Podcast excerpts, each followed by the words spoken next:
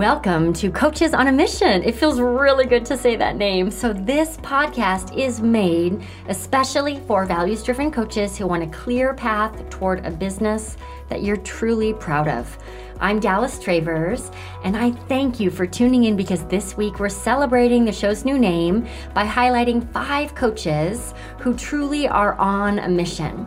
So, before I introduce our first guest, let me share a bit about a giveaway that's happening this week.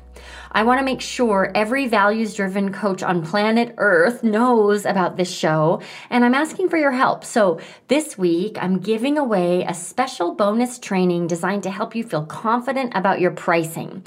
Plus, I'm going to raffle off a VIP day intensive one on one with me to a lucky winner. So, you can check the show notes to find out how to get the bonus training plus enter the raffle. Please just take about 30 seconds now to check that out and then come on back back for the rest of the episode. Thank you so much for supporting this show. With that, let me introduce our guest. Her name is Nadi Fantastic.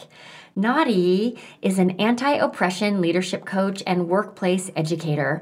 And at the heart of it, Nadi's coaching approach helps entrepreneurs, organizations, and individuals connect with their humanity as well as their personal goals to operate with zero tolerance for discrimination.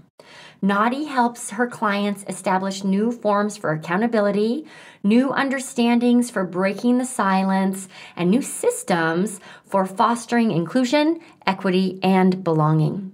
So, Nadi's mission is a big one, and in this conversation, you'll learn more about it. Plus, you'll hear how Nadi takes care of herself so that she can hold a big container for her clients. Of course, part of her self care includes roller skating, as every good self care plan should. so, with that, I'm happy to introduce you to Nadi Fantastic. Hi, Nadi. Thanks for coming on the show. Hi, Dallas. Thanks for having me. I just want to dive right in because I'm so inspired by the work that you do and also how you show up and do it. For all of our listeners, right? We've changed the name of the podcast, and to celebrate that, I have handpicked some coaches who I really see walking their talk when it comes to being values driven and mission driven. And you're at the top of that list. So I'm excited to share your mission with our listeners. And I also selfishly just want to dig into it more and hear straight from you what all of this means to you. Yeah. So thanks for being here. Yes, thanks for the invite. It's, it's fun to be here. Yeah, great. So let's just dive in. Let's create some context. Mission, what does that word mean to you these days? It's connecting to purpose mm-hmm. for me which if i you know you were to ask me that two years ago four years ago ten years ago it would have been much more tactical like huh. mission is step one step two step three step four step five equals end result where now it's much more purpose like it's nuanced like okay what's between the sentences like when i'm coaching people what is their value system inside of it that's that's mission to me mm-hmm. and it mm-hmm. changes it makes super fluid I guess mm-hmm. is a really great way to put it too. It's really fluid. Yeah, that's what I'm learning too about mm-hmm. mission. And I think that if you would have asked me a decade ago, I would have really confused mission with being something stagnant. And if it changes, you're doing it wrong. Ooh, right? Yeah. Like, no, this is my mission and it defines who I am. And I think that my mission amplifies who I am or highlights who I am, but it doesn't actually define who I am because my mission over time has changed. Right. As it should with growth. Right. Right. Every growth edge would come an, an altered version of your mission. Yeah. Interesting. Yeah. yeah. Yeah. I want you to share with our listeners about your work. Before we go too deep into vision, talk about what it is you do in the world and how you serve people. And then we'll circle back to this mission conversation. But I think it's important for people to have context. Yeah, definitely. And it's changed what I've done as the mission has changed mm-hmm. as I've grown. Right now, really, my mission is to coach businesses at like as an equity and inclusion business strategist. So I go into companies, I work business to business, and I help them define their DEI strategy. I find gaps, we work with them and find a way to kind of really create inclusive and belonging space inside their companies. And then I also have the business to consumer stuff that I do, which is as an anti oppression leadership coach. So this is I founded the Anti-Oppression Leadership Academy and it's a space to take leaders who want to be inclusive and get them right underneath the rug of what is anti-racism? What is anti-oppression? Like what do I need to know about the marginalized experience, the lived experience so I can therefore lead them better? Mm-hmm. That's mm-hmm. predominantly what I'm doing right now and yeah. loving it. Yeah. yeah. Yeah, you're just also so good at it. thank so you. Yeah. yeah. It's an uphill, but it's good. Yeah. Yeah. Yeah. So, how does your mission really show up? It feels pretty clear to me that your mission is to help leaders really create anti oppressive spaces, right? And really be mm-hmm. on the path toward anti racism. How does mm-hmm. that mission influence the way you, the path you take on your own business or the clients you choose to work with or not?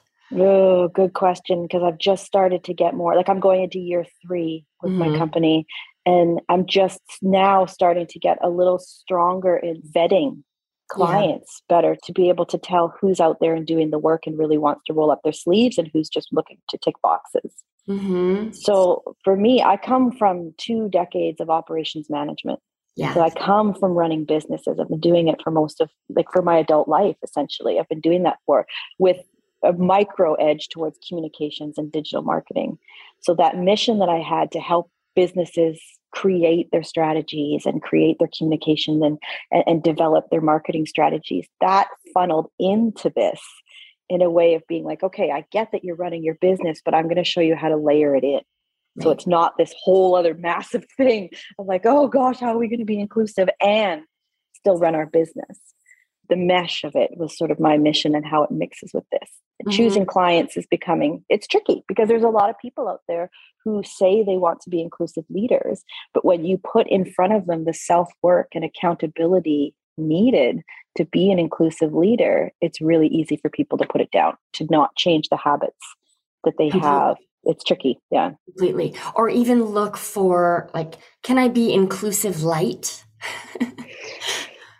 Yes, yeah, yeah, you see a lot of that, and that's the, that's it is really the tricky thing with with if we talk about anti-racism specifically in business, mm-hmm. it, the tricky thing with it is because what it means is you can't pick and choose. Yeah.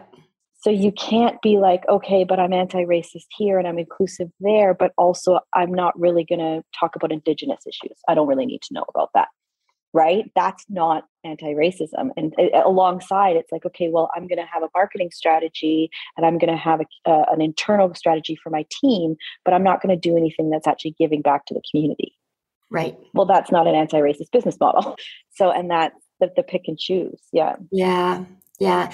And it is just highly inconvenient work highly inconvenient work and so important and so rewarding, but it takes a level of intentionality. I'm new on my path toward building an anti racist business, and I learn in public every damn day. Yeah, me too. right? Yeah, I think that's part of being mission driven, uh-huh, right? Is uh-huh. you're falling in front yeah. of people. The further we walk that path, the more intentionality we realize it requires and the more effort it requires, the more reward. There's no question about that but it's definitely a commitment. And I can imagine the container you have to hold, right? Yeah. It, right? Yeah. Yeah. is a lot. It's a lot in that area. Like speaking of mission directly, if I get really tactical about it, in my mission, it really is to make it easier than it seems. Yeah. Yes. Because looking from the outside, anti racism as a business model looks like it's this massive mountain. How the hell am I going to get up it? And all I'm doing is slipping at the bottom. And mm-hmm. I can't mm-hmm. seem to gain the courage or the competency or the knowledge because a the rate of change, the knowledge rate of change is so rapid out here, right? Pronouns yeah. alone changing yeah. so fast in that space. That's my mission is to make it simple and to help people understand that I call it the cycle of intentionality, which is yeah. one of the first methods we go through in the anti um, racism business model, like group coaching program that I run, is to get them to see this in a piece by piece. What mm-hmm. self work do you need? Great. What leadership skills do you need? Awesome. What operations, actual technique do you need? And you get those aligned into this cycle, then that particular piece of your anti racism strategy can move forward. Yeah. And then we can look at something else and connect self work with leadership and operations. And then we can move that forward. And right. it's to piece it. So it's not this like, I have to do it all in the next six months. No. Mm-hmm. What can you focus on? Give me one thing you could focus on in the first quarter. Oh my yeah. goodness. And it's just building that out in layers, right? So that it becomes a way of operating instead of always this new thing you're learning. Right? Yeah, because mm-hmm. that burns people out. Yeah. And it, they mm-hmm. have to change so many habits. Like we as humans have to change so many habits to redesign the world that we're trying to create. Mm-hmm. Right. So we have to change so many habits in that. And if it's too heavy, the human condition is yeah. comfort is a habit. I don't want to do it. Yeah. so I'm going to lean over here on defensiveness, or I'm going to lo- le- lean over here on whatever emotion comes up and be like, yeah, it's too hard. And then they put all the mm-hmm. tools down. So I'm curious, with such an important and large mission, what do you do to take care of yourself so that you don't fall into, for all of the reasons you need to, right? Yeah. Like, what do you do to take care of yourself so you can move forward on this mission? Yeah, that's a great question. And first and foremost, I'm going to be super honest about it is I fall off the rails. Yeah. We all do. Mm-hmm. We all will. And it doesn't matter what level of work you're at or knowledge or you're brand new to it or you're someone like myself. I don't always stay on my feet. and sometimes I can't see a burnout coming. Mm-hmm. Uh, this mm-hmm. happened last year. I was pushing really hard and working with some really intense clients, and I didn't see the burnout coming. And all of a sudden, it was on me, and it just floored me. It was a good six weeks before I could really open my laptop and be like, yay, let's do this work again. So, from mm. that is yoga every day, without a doubt. I'm always trying to move my body. It's got to move through. It's energy, is what's happening. And because I'm in these containers with people and their energy can become really spicy towards angry, mm-hmm. or it mm-hmm. can be really sorrowful and they kind of lean towards guilt and shame. Mm-hmm. So I'm nurturing that as well. So yoga, roller skating. I didn't know I that. That's amazing. Yeah. That's something I picked up and, and, I just set up a little like space in my garage where I could kind of put on my skates and move my body and get hurt. Is to be honest, just getting hurt. Crocheting is like Crocheting. one of my big ones. Considering the line of work that I do, I spend a re- unreasonable amount of time watching shows about the British monarchy. but for some reason, Dallas, it calms me down. It calms you down? Because it's just so bizarre to me. Yeah, like, right.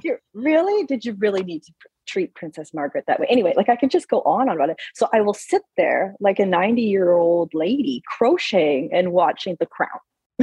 like, right. but to me, that's self care. That's part of it. So I relate ridiculousness to that. helps. Yeah, I was just going to say, I relate to the essentialness of mindless entertainment and also the routine around crocheting. I knit, right? But it's yeah. just, it's, it's a routine. You get into this rhythm. It can almost become meditative. And yeah. For and me, my guilty pre- pleasure is Dateline podcasts. So Keith Morrison's voice, I hear his voice and it just puts me into a relaxed state. Yeah. So.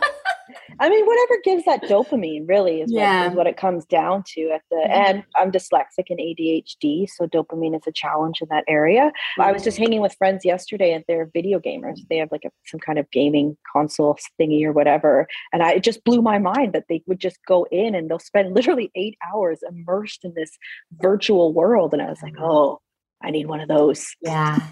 just yeah. to escape, escape from the mm-hmm. reality. Yeah. Thank you for being so transparent about what self care for mission driven people can sometimes look like. You got to get creative. Yeah. And for I'm a ridiculous person. So for me, it has to have some element of silly to mm-hmm. it for me to feel that release. So mm-hmm. that's that's kind of what works for me. So the monarchy, the monarchy it is.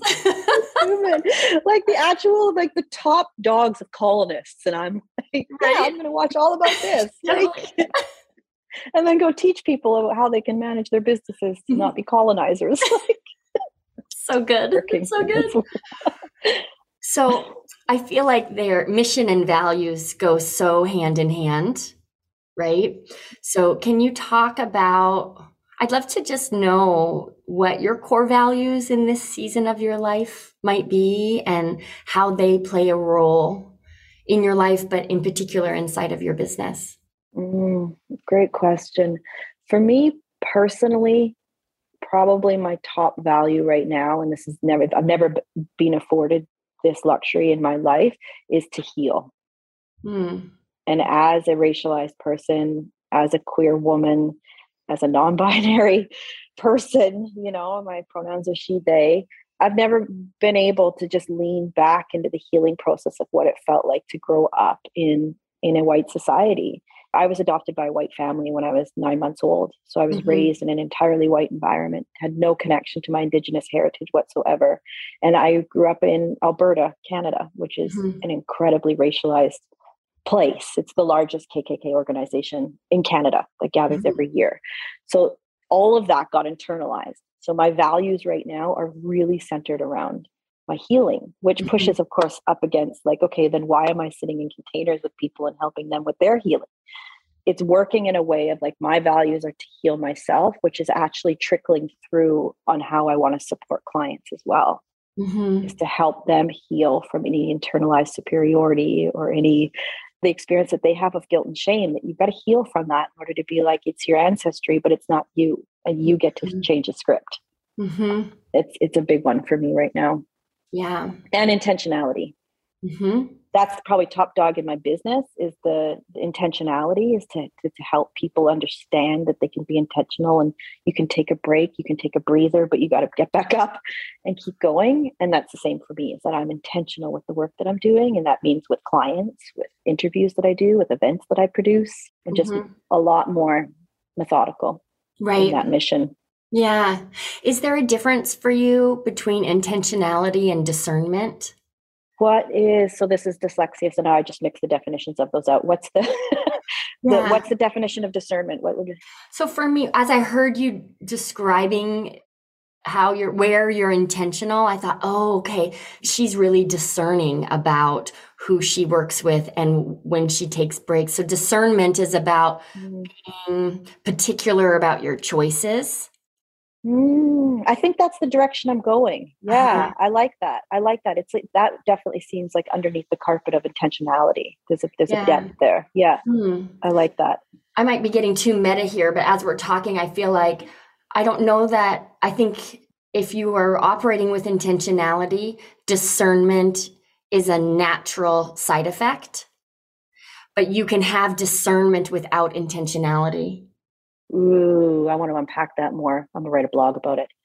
That's yeah, interesting. Yeah, yeah. I want to unpack mm-hmm. that more and see because that is probably there's probably a bit of a key and a lock there for people also doing this work.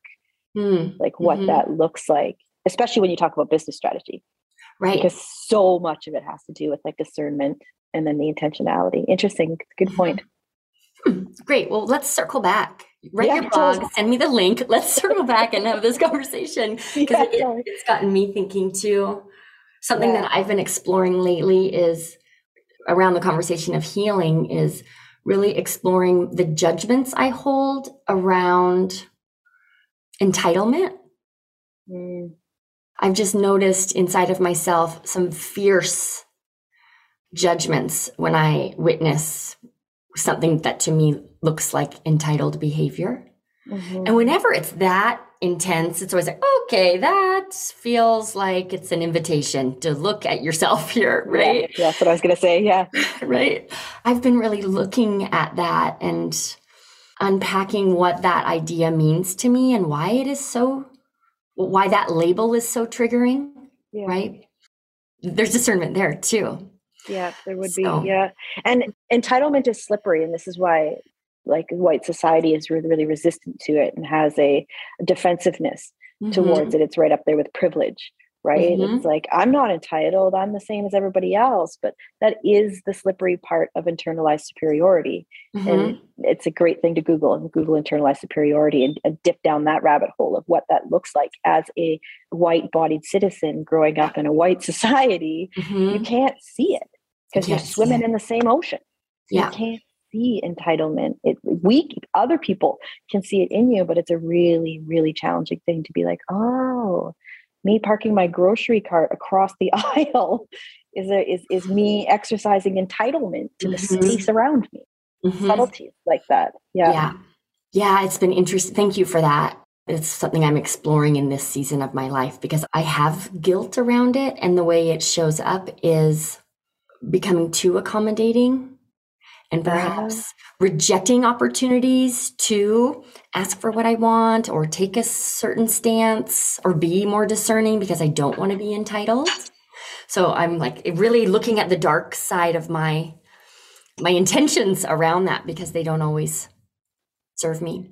Yeah, and there's a jagged edge there because at that point yeah. you're looking at your identity mm-hmm. and then you're looking at a habit in that space. Yeah, it's that angle. It's tricky. Who am I as a person and who am I as I as an entitled person showing up in the world around me? That discernment right there, mm-hmm. it's, it's, challenging. And again, this is when a lot of people will put the tools down because it gets too hard and comfort yeah. is easier. Yeah, completely. Yeah. So let's fast forward, and it's a year from today. and if we were having the part two of this conversation a year from today, is there anything that you hope to look back on and celebrate? Or is there any new edge you hope to be approaching a year from now? Hmm. I'm really goal driven, and that mm-hmm. comes from being a single mother and raised in poverty and on my own since I was 15. So I'm really goal driven in the company as far as like revenue targets. Going into year three, there's really lofty numbers that I'm yeah. playing with and strategies that I'm putting out. So in a year, definitely to look at that and be able to be like, nailed it. Yeah. yeah. That's for sure. As a person, I'd like in a year from now, I would love to be able to look back and be like, wow, you came through some some shadow work. Mm. And the shadow work gets easier. Because mm-hmm. if I think of where I was a year ago now to now, the shadow work has gotten easier, but it's also like I'm dealing, I'm right now I'm processing anger. Yeah. I'm processing resentment as part of my healing journey, which is heavier. It's got mm-hmm. more weight to it than just trying to process being able to speak and take up space in a meeting. That's where I was. So that's a big one for me, for mm-hmm. me in a mm-hmm. year. Just the peace side of it. I'm an anxious person. I'm a worrier. Naturally, I worry. Naturally, I'm anxious. So I can get into my head and spin like crazy down narratives that aren't probably ever going to happen. Mm-hmm. So it's just kind of like a little more stable, I guess is what I feel. When you say that, when you said that, I felt like it was just grounded, just yeah. more stable at the base that the top of the tree doesn't really shake about. If it does, I'm not bothered at the root level. Mm, that's a great metaphor. The yeah. name of my company is Accountable Roots. Yeah. that's the name of my company. Right. So a lot of yeah, it's accountable roots. So that's that's the work that we do is help organizations build really strong roots. Yeah. Yeah. Well, I look forward to catching up a year from now, right? And seeing those numbers like almost be laughable, right? But then, you know, you talked about your value being healing, so it'll just be interesting to hear or see what role healing is playing a, a year from now. Yeah, and I can see what's happening because with the healing, I am naturally stepping into my leadership mm-hmm. and I'm mm-hmm. naturally stepping into my ability to speak about what it's like inside an oppressed existence. Mm-hmm. But I can't do that unless I'm healed. I think that direct line is really going to be a strong point in a year. The, the more that I can talk about not the trauma of the experience, but the intellect of the experience, mm-hmm. and, and that helps guide people through without shame, blame, guilt, or really any kind of drama, that healing component is going to help in that area because I'm going to be able to stand up taller and share. Yeah. And know how to help people through. Yeah. Wow. Thank you for coming on the show today. This was a really fun conversation to have. And um, I just admire the work that you do so much and the way in which you approach it. So thanks for sharing your values with us and talking more about your mission. Thank you for having me, Dallas. This was an awesome chat. I mean, I could talk about this all day long. So yeah, totally. Great. Thanks, friend. I appreciate it. Yeah, of course. Thanks everyone for tuning in. We'll see you at the next episode. Thank you so much for tuning in to Coaches on a Mission. If you enjoyed this episode, be sure to subscribe, follow, rate, and review, do all of the things to show your support for this show. It is so helpful for us, and it also helps other coaches find this show. If you want to take this episode further, please follow me on Instagram. I'm Dallas Travers Biz Mentor, and every week I turn our episode into a week long mini course on my Instagram page. It's designed to help you apply what we talk about during the episode to your business in a super tangible way. So let's be Insta friends. Head on over to Instagram and look for my new handle. Again, it's Dallas Travers Biz Mentor. You can do that now, and you just might find some funny reels while you're there. So believe me when I tell you, it'll be worth it. Okay, thanks again for tuning in. I truly appreciate that you make time to listen to this show, and I hope you have a wonderful week.